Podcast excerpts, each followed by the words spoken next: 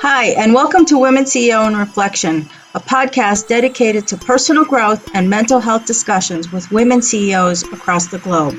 It's here where inspired women get candid about what drives them to succeed and the personal challenges they've encountered on their path to success. So, if you're a woman on a mission, this is the podcast you don't want to miss. So, sit back, relax, and let's get candid. Hi, and welcome to Women CEO and Reflection. I'm your host, Marisa Jones, and I'm joined by my co host, Neil Haley. Today's guest is Jennifer Bartkowski. She's the Chief Executive Officer of Girl Scouts of Northeast Texas, where she is leading the organizational change to transform Girl Scouts to be the best organization to help girls thrive in the 21st century. She has been with the Girl Scouts since 2009, and throughout her career, she has worked in a variety of organizations, including the United Way of Metropolitan Dallas, American Lung Association of Texas, and, and as an independent consultant. In 2022, Jennifer was named the Female Executive of the Year and Bronze Stevie Award winner in the 19th Annual Stevie Awards for Women in Business. Welcome to the show, Jennifer. Thank you. I'm so honored to be here. Um, wow, this is great to have you here. I'm a big supporter of the Girl Scouts. Um, tell me a little bit about how you got into it. Seems like you do a lot of nonprofit work as well. How did you get into that industry, and what led you to to um, take on the role of CEO?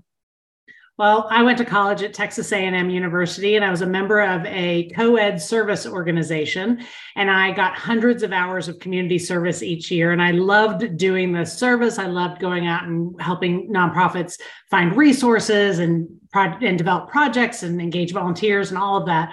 And so I actually went to my advisor at the time. I think I was an English political science major, and I went to my advisor and said, I love doing this. Is this a job? Will someone pay me to do this? And he said, Actually, yes, there's a whole industry in that. And I had no idea. So I went back and got my master's in public administration with a nonprofit management specialty. And I have been doing fundraising and nonprofit leadership ever since. That's fantastic. Um, I actually worked for the Boy Scouts in my last two years of high school, and I was a, a, secretary, and I did all of their United Way fundraising for them. I helped them, oh, awesome. helped them run all of that. Um, but I'm a big supporter of the Girl Scouts, and I mentioned just before the call, um, as a as a kid growing up, my parents are Sicilian immigrants, and I was not allowed to join any extracurricular activities, including the Girl Scouts, because they knew nothing about it. And I was supposed to be home, uh, you know, because my career goals in life for, for my parents was to stay home and be a mom and get married and have kids, right? So how do you how do you reach out to how do you get um, enrollment? How do you reach out to get um, exposure and get? I mean, everyone knows who the Girl Scouts are, but what about those little pockets of areas where you can reach out to people in communities who may not be aware of the Girl Scouts because they're uh, perhaps immigrants, and uh, so you can include them in your organization's activities? Well, I love that question. First, while everyone knows the Girl Scout brand, not everybody knows what Girl Scouts is all about. People think of us as cookies, camps, and crafts. And in actual honesty, we are much more than that. We are cookies. It's the largest entrepreneurship program in the world. It's for girls and Girl Scouts. We are camps, and that's where girls learn mental and physical wellness as well as leadership skills. And we are crafts. Girls want DIY and get their hands dirty and all of that. So we have some work to do to change our brand and our story and our relevance balance um, we go to where the girls are, and in general, the girls are in school. So, um, as you can imagine, COVID was a tough time. We didn't have access to schools, and families weren't putting their kids into extracurricular activities. Um, but today, as we come out of COVID, we're actually reimagining Girl Scouts because pre COVID, we had seen a decline in girl membership for 15 years, as had many membership organizations. And post COVID, we've realized that there are whole communities who don't know us, don't trust us, or don't have access to us. And so we are reimagining how we engage in community we want to go into communities and not just go out there and say, here's Girl Scouts, take it or leave it. We want to go in and say, we see your assets. We see your traditions and your legacies and what you care about for your girls. And we want you to we want to help you reach their full potential. And so we have all these this menu of great opportunities and we want to co-create an experience for those communities who maybe don't know us from their own personal experience or maybe they don't trust us or have access to us and we need to show up a little bit differently. So it's an exciting time to be in girl scouts. We're 111 years old but i think a lot about the strategic transformation we're going through and i think we're becoming the organization for girls today. That's great. And you constantly have to pivot as an organization, but especially one that's over 100 years old, uh, and especially one that's geared towards young girls, right? Because girls become women and and the dynamics for women in general have changed over the last 100 years. Um, how would you say it's changed since you started, like from a from from the, the type of activities or the values uh, that are instilled in the girls and, and the things that you do to drive the organization? You know, I don't think the values have changed. I think um, our foundational skill set or focus is on social and emotional learning and providing girls the emotional intelligence um, the resilience, the persistence, the grit that they need to be successful. And I think that's been a staple for Girl Scouts for 111 years. And gosh, post COVID, girls need that more than ever. But since I've been with Girl Scouts the last 13 years, we also identified that our community here in, um, I'm in Northeast Texas, we had a workforce pipeline issue. Women are underrepresented in science, technology, engineering, and math. And our community does not have a women, enough engineers to hire. So we actually created a $15 million, 92 acre STEM center of excellence where girls can come and enter that workforce pipeline. So STEM became a real focus for us. We also identified post COVID, and you've probably seen the CDC report that came out in February. Girls are suffering, suffering from mental illness at far greater rates than boys are, and at far greater rates than they were 10 years ago. In fact, um, we we are seeing record numbers of suicidal ideation of mental challenges of um, girls feeling feeling persistently sad or hopeless. So we launched a mental health initiative and we're doing much more work around mental health and mental wellness.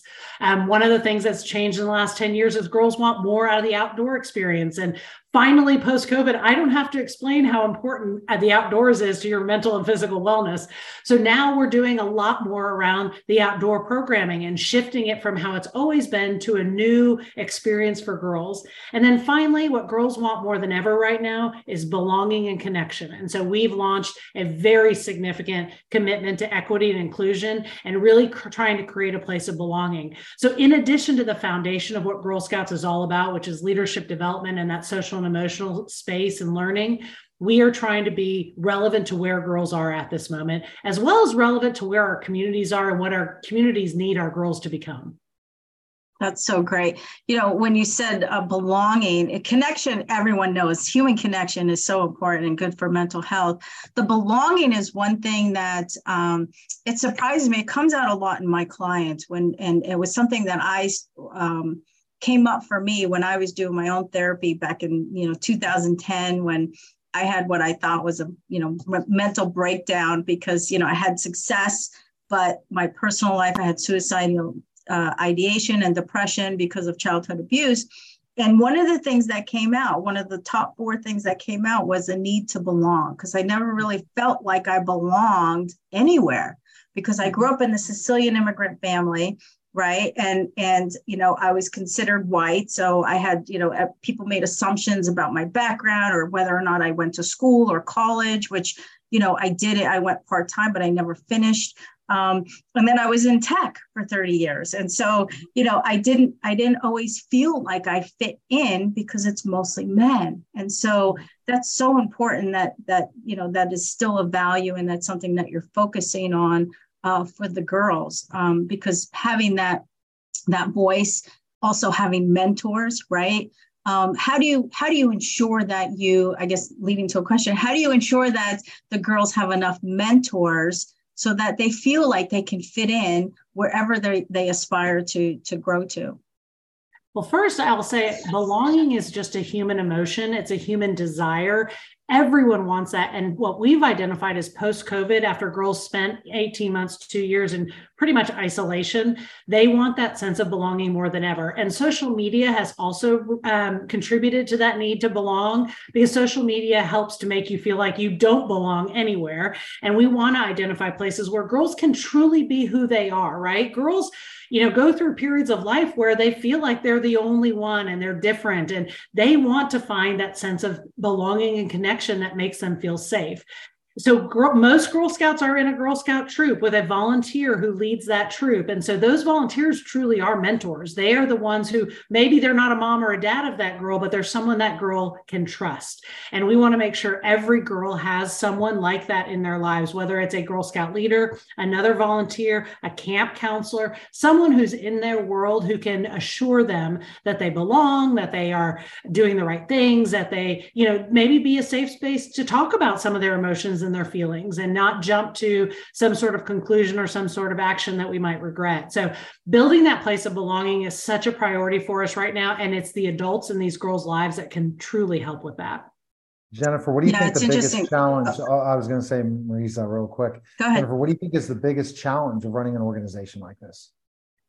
Right now, the biggest challenge is that we are 111 years old and we are built on a uh, system of traditions and legacies and processes and policies that many of which do not work for us anymore. And systemic change is incredibly challenging. And so I would say today we are investing in ourselves to make systemic change so that generations of girls in the future will get the programming they need to reach their full potential. But that is not easy. It's some of the hardest work I've ever done.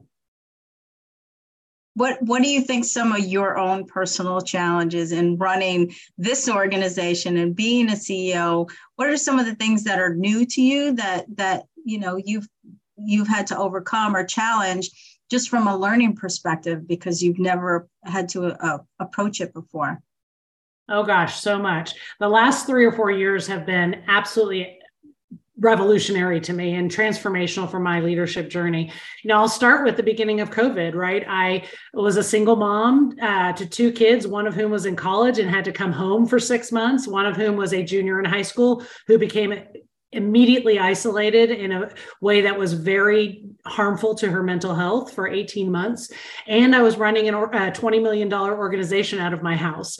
And i was single so i was lonely i was isolated i was um, you know in the same place as many other people were but i i felt the mental challenges of that experience. And i had to quickly not only figure out how to use my time, but also figure out how to manage my own mental health and manage my own um, like make sure I got enough rest and rejuvenation so that I could do this very hard job of both being a mom and being the CEO.